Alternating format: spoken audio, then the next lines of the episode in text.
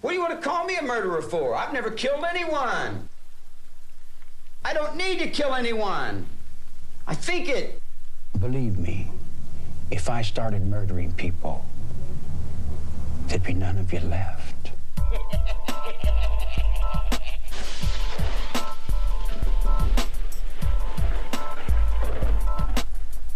Hello and welcome, friends and enemies. Welcome to Exploring Evil. Please tell your friends and enemies all about the show. Leave us a five star review if you like the show, and share information about the show on Facebook, Twitter, and your favorite social media. Tonight, for a Halloween special, we're going to be talking about Zombie Road. Zombie Road is a mysterious road here in St. Louis that's filled with folklore of ghosts. But it's got its own tragic history that definitely lends credence its haunted reputation.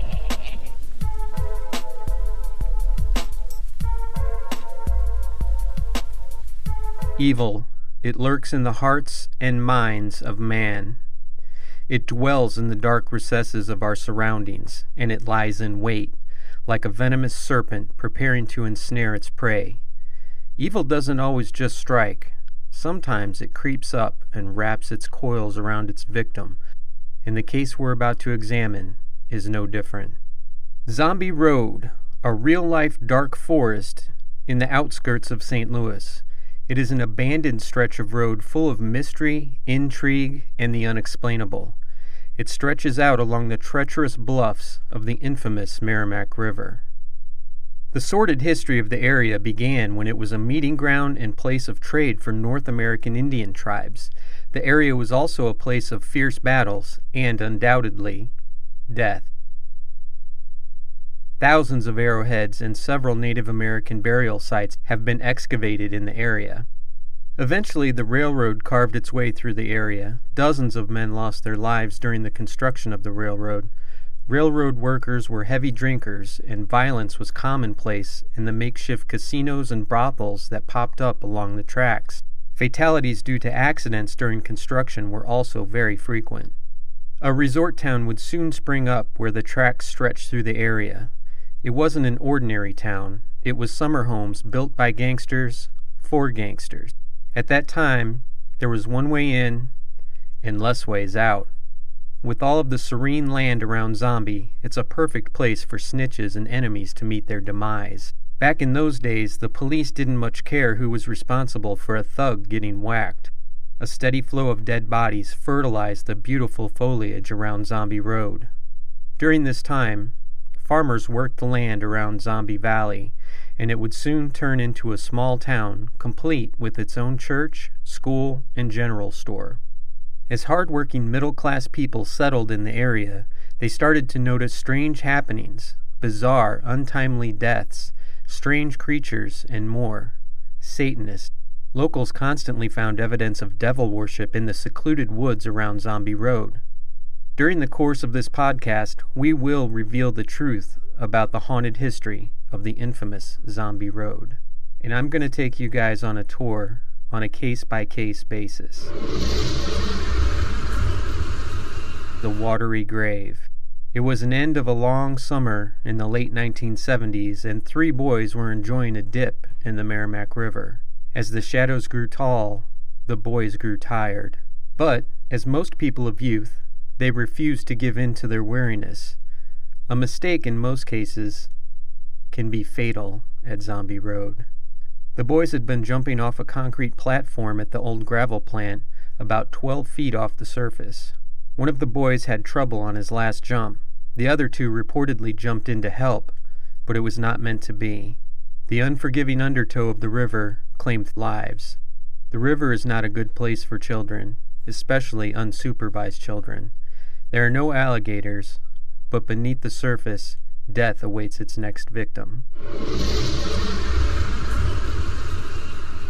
Dead Man's Hand in the early 1900s, the Meramec Valley in Missouri was a much different place than the affluent St. Louis suburb we know today. Tough German farmers turned the rugged land into a lush cornucopia of family farms. On the eastern end of Zombie lay a quaint little hut originally built by and for railroad workers. The man who occupied the hut was a frail man with decades of hard labor creasing his leathery face.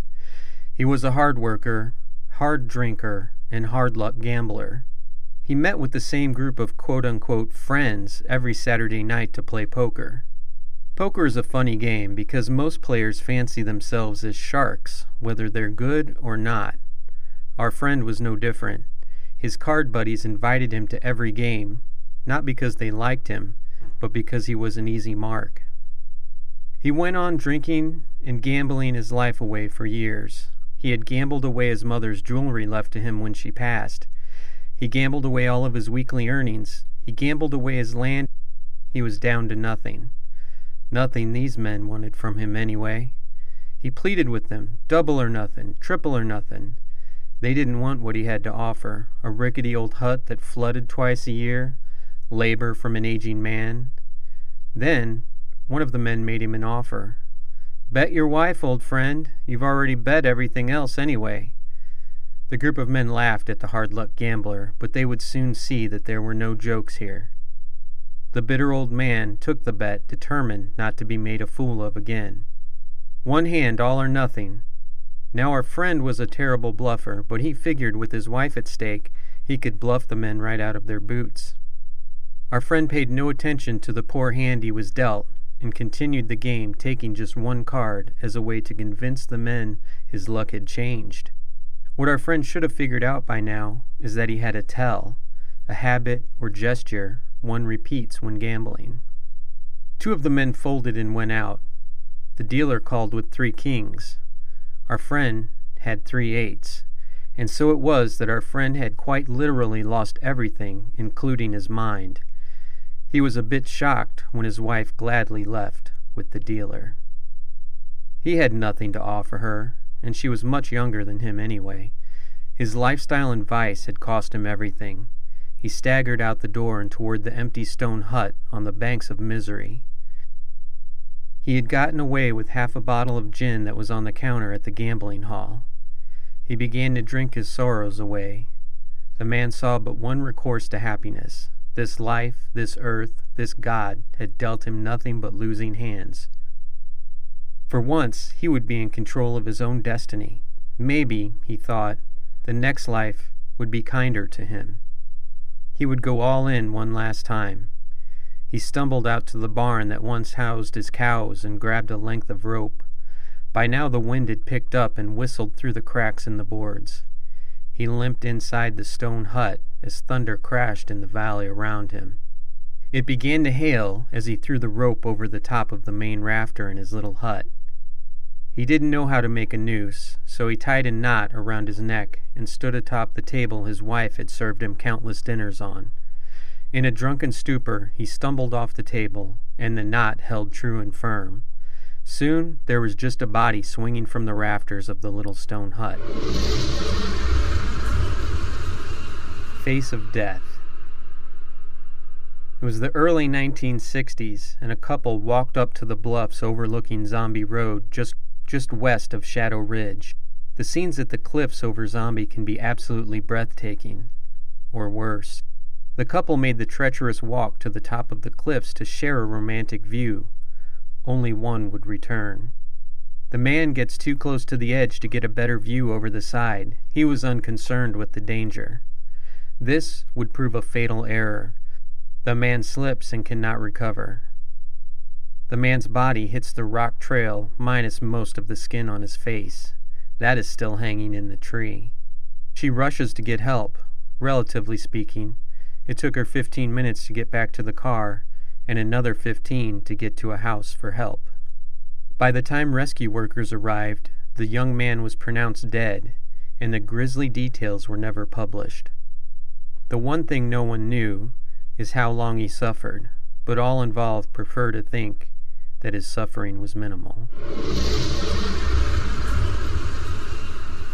White Lady. Legends run through the zombie valley like a fully loaded freight train.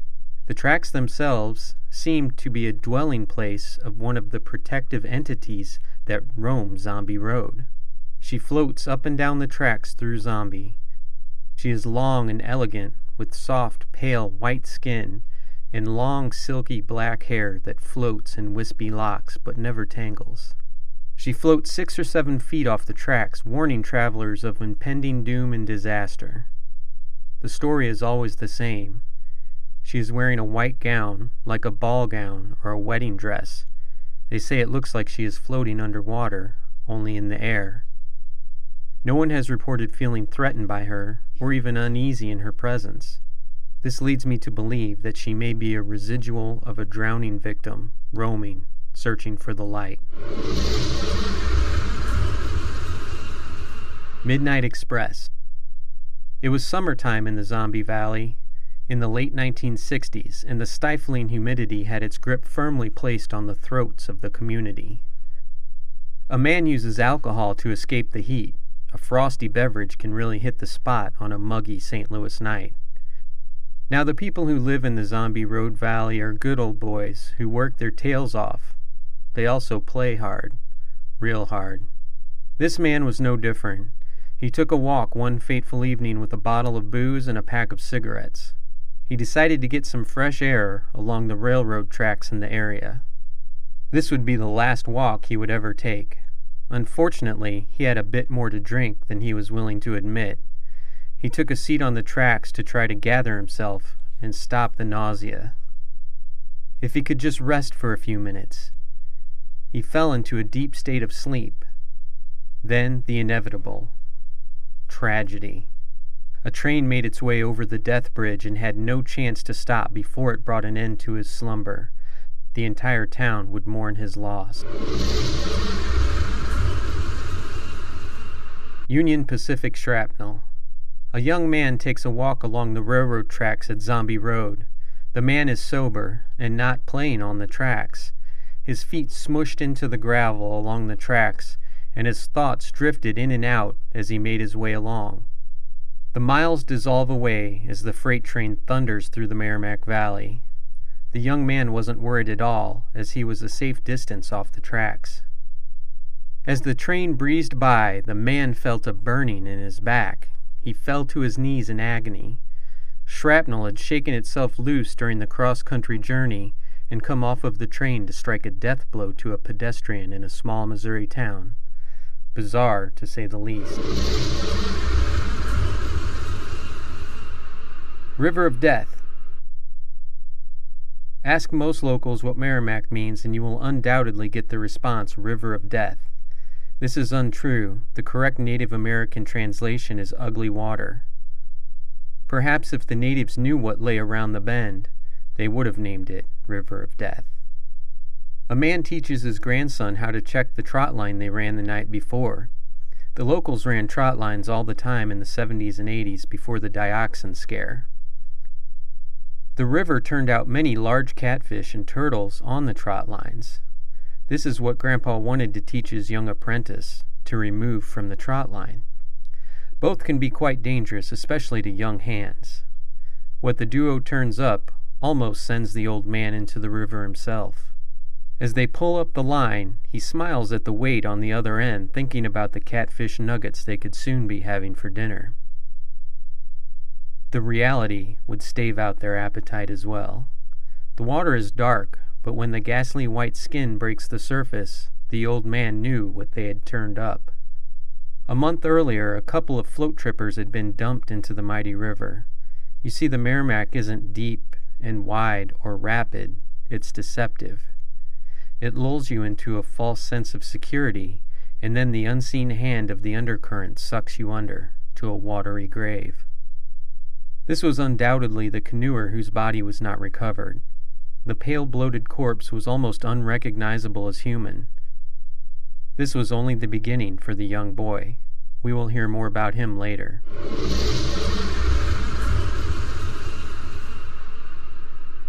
Necrosearch. A few years later, the young boy who discovered the corpse on the trot line would again be asked to find the dead. A group of teens were playing on the tracks at the end of Zombie. They wandered out on the bridge overlooking the Meramec River. You would think an approaching train would be easy to hear, but this is not always the case. They move with deceptive speed because of their size, and they appear to be moving much slower than they actually are. In any case, they were caught off guard and tried to sprint back to the safety of the shore. The fleet of foot were able to make it back, but one of the girls was not so lucky. Nonetheless, the teenage girl was hit by the train and dismembered. The young boy from the trotline incident was by now a strapping teenager himself. He was drawn to the scene from all of the commotion. The authorities realized he didn't know the victim, and sensing the urgency of the situation, asked of him a favor. Although it seemed a grisly task, it was a mission of mercy. The area, especially at this time, was remote and filled with wildlife. The task was to recover body parts of the girl which had been scattered by the train. Diligence was necessary because vultures, coyotes, and raccoons would soon find the body parts. He and his friend set to the duty of searching out the body parts. The locomotive wreaked havoc on the girl, but the boys had some success in their quest. They found a foot and returned it to be put to rest with the girl's remains. It was an event he would not forget, but not the last in a line of extraordinary events in the young man's life.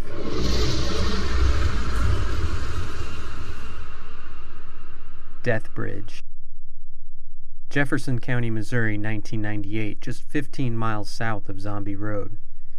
Two meth addicts decide to rob an elderly lady to pay for their next fix. The two men break into her house and savagely beat the senior. After taking what little money and few possessions she had, they decide that they need to dump the body. What better place than Zombie Road? The men wrap her up in landscape fabric, add some weights to the bundle, then throw the body in the trunk. They then drive out to the somewhat remote location at Zombie Road. They drag her out over the Meramec and toss her over the edge of the death bridge. But the shock of hitting the cold water wakes the lady up, as she was only unconscious. The police autopsy revealed water in her lungs, and an even more tragic death than what was previously thought. Lover's Lane. A popular pastime in the zombie area, aside from hunting, fishing, and partying, is parking. Springtime, early 1980s. A young lady and her beau park on a gravel side street near Zombie. It is presumed that they listened to some music, talked, and shared a drink, and one thing led to another. But the couple would never get their chance to take the next step. It was a cold spring evening, and the lovers had the windows up and the heat on. They could not have known that there was a carbon monoxide leak in the exhaust. The carbon monoxide slowly crept in and laid its trance upon the unknowing victims. Again, the town would mourn the loss. Dead End Street. A side road off of Zombie is the site of another fatality. Wolf Trail is now home to a swank neighborhood of architects and lawyers. It started off as a gravel logging road which met up with Zombie near the Meramec. Our young hunter was making his way back from Zombie, where he was scouting for deer. The young man was on his way to his girlfriend's house on Ridge Road, and he decided to use Wolf Trail as a shortcut. He made his way through the woods and saw a Dodge Charger parked at the end of the gravel. He had heard the unmistakable growl of the Hemi from a while back. As he approached, he noticed that a hose had been attached to the exhaust pipe of the car. The radio was blasting, and the young man inside was unconscious. He couldn't open the doors as they were both locked, and the window was cracked just enough to get the hose in. He frantically searched for a rock big enough to break the window. He found a rock, cracked the window, and turned the car off. He dragged the lifeless body out of the muscle car. So the young man sprinted the approximately two miles to his girlfriend's house and called 911. He showed the rescue workers where the boy was, and they asked him to leave the scene so they could begin life saving procedures. No one knows for sure if the boy survived, but we are told he was dead when our friend pulled him from the car. Predator or prey? a house set back about 200 yards off of Larry Elliott Drive in an area where a multitude of shadow people sightings had taken place. It is dusk on a Saturday as a teenager gets ready to go to a party across town. Although the house is just a few hundred yards from other homes, the feeling of seclusion is undeniable. As she disrobes to get in the shower, she sees a face through the condensation on the window. She screams and calls her brother, who is at a friend's house down the street.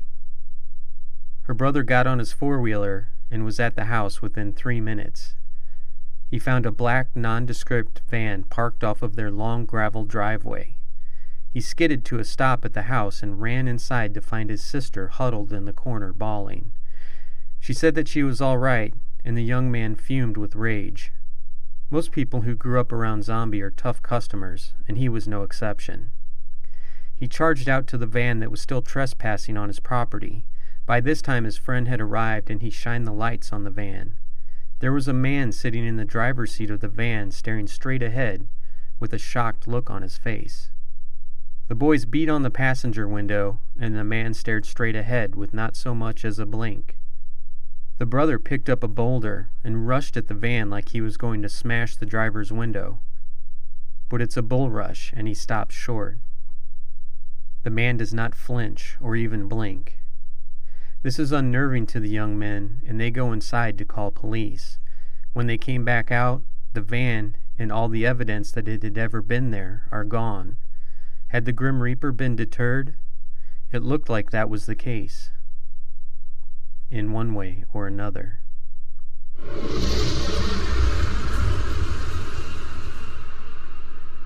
The Mystic Orb. A young girl lying in her bed, dozing off to sleep, when a train came along and woke her up. The moon cast a pale light on her room. She noticed something that looked like a tiny black ball that seemed to float out of her wall.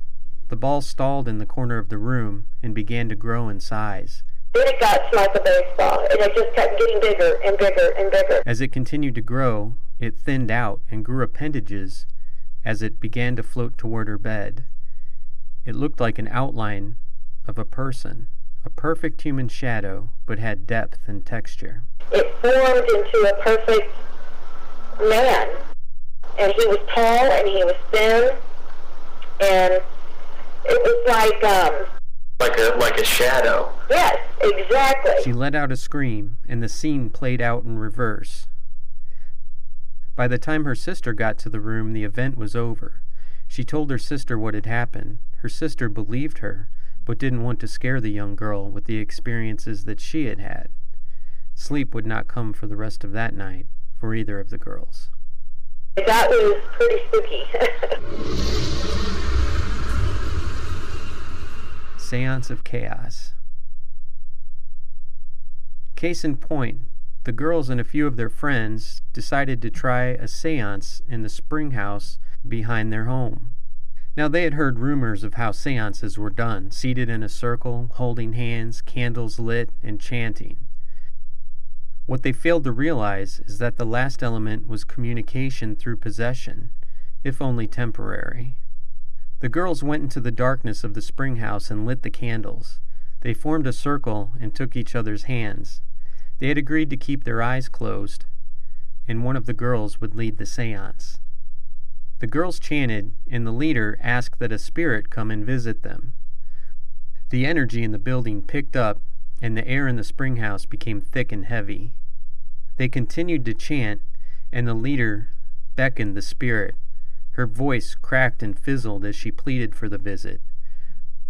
What she was unaware of is that the spirit was already there. One of the girls cheated and peeked. What she saw would stay with her for the rest of her days. The leader's face turned pale white, and her features began to contort to what looked like more of a man's face.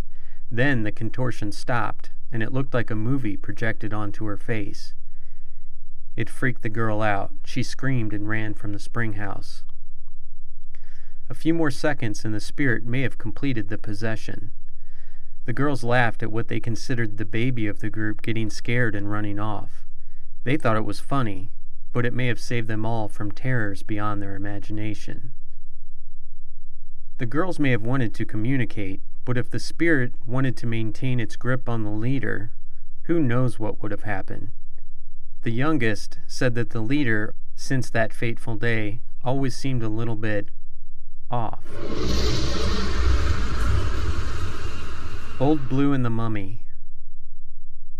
The same two girls grew up in a house that had a couple of extra occupants. One was an apparition that caused a lot of havoc in the household. It had appeared to the girls on a number of occasions. The precursor to its arrival was always the same tap, drag, tap, drag, tap, drag. What was described sounds like a peg leg or a paralyzed leg. One step, and then dragging the other foot. Frightening enough to hear, I'm quite sure, but the sight of it was terrifying indeed. The entity consisted of a blue fiery core that had black appendages that reach out from the center. Once, as the girls heard the creature coming up from the basement, and they could not get to the staircase without crossing in front of the specter, they decided to hide in the pantry. The doors on the pantry closed. The girls peeked out through a crack between the door and the wall.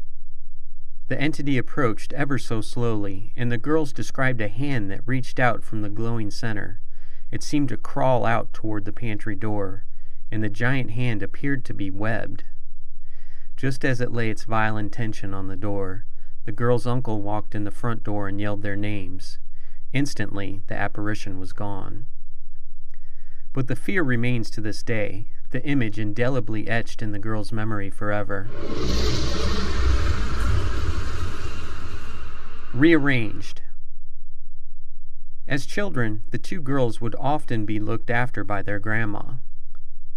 Now, their grandma spent most of her time in the living room listening to the radio or reading. She was hard of hearing and was never bothered by the little games that old Blue would play. But for the girls, it was another story. Often they would hear pots and pans banging around downstairs, but it was not Grandma making dinner. It was the ghost. The girls would go downstairs and all of the dishes would be out of the cabinets and on the kitchen floor. Pots and pans under the table were just the beginning. Old Blue would rearrange the furniture and cause lots of mischief. Aside from the time he reached out towards the girls, he had never been physically threatening. Lucky for the girls, any entity with enough strength to move furniture and other objects could do some real damage. The only damage he caused was straining the relationship between daughters and family, as they were blamed for most of the mischief around the house. Land of Shadows Rumors of shadow people run rampant in the land of zombie, but as a youth, I had mostly chalked it up to the ramblings of methamphetamine addicts. However, as a child, the two girls both told a story which was bone chilling to the core. As youngsters, they were trying to get to sleep in preparation for the early morning wake up call for church. Sometimes this can be difficult when you live 20 yards from railroad tracks, but they had grown accustomed to the situation. A train barrels through the zombie valley with no intentions of stopping in the community the railroad helped put on the map. The girls looked up at the light which cast itself on their wall every time the train went through.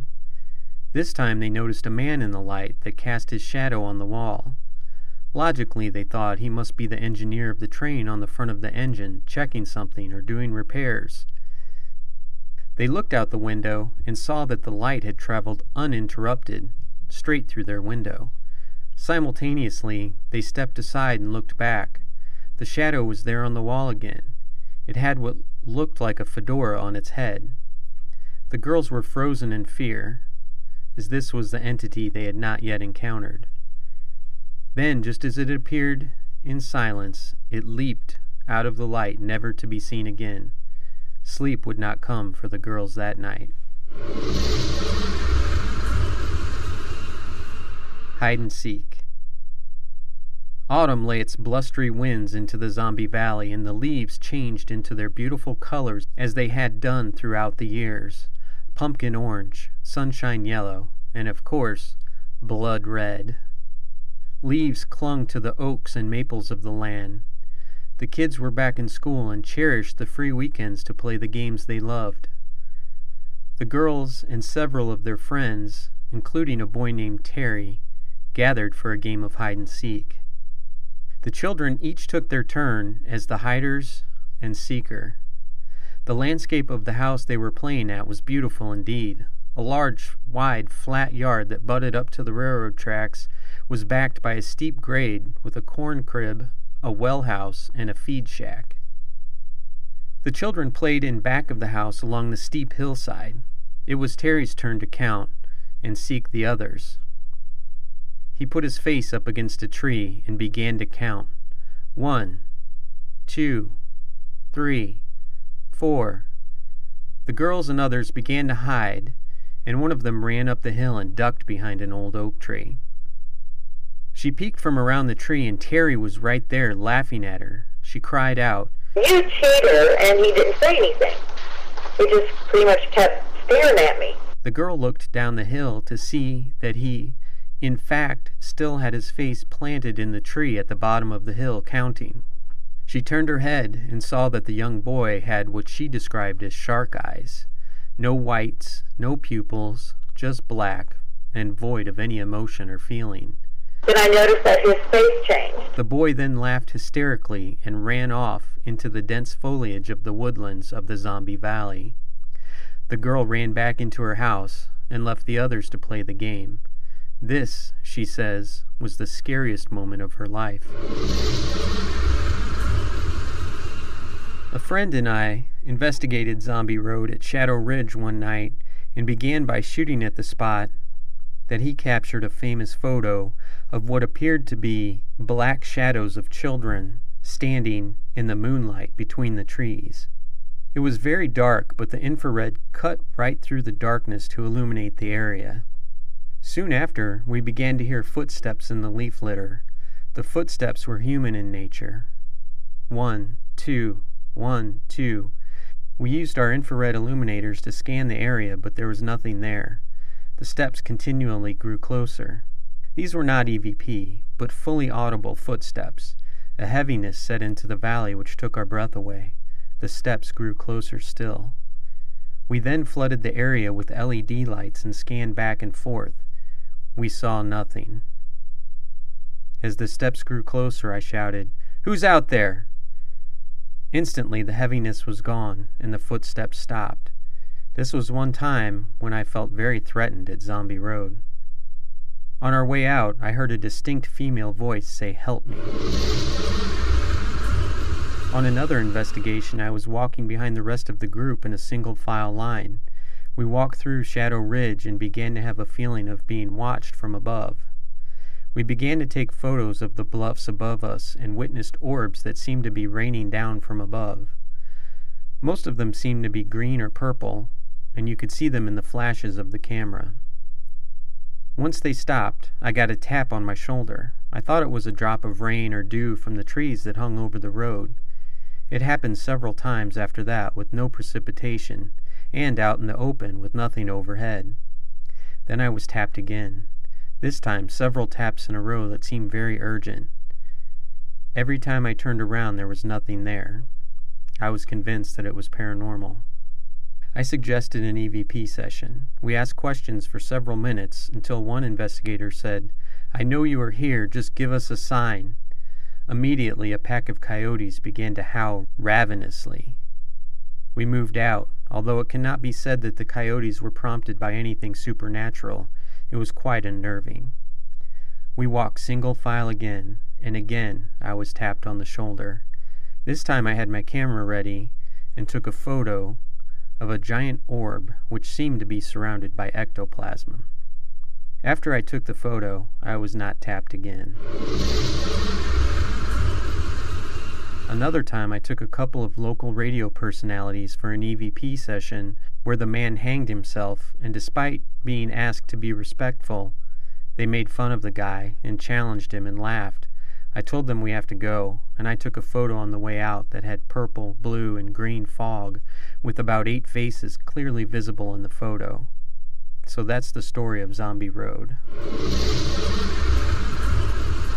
What you heard was all true, based on my interviews of people in the area, growing up in the area, and experiences that I had. So, happy Halloween from Exploring Evil.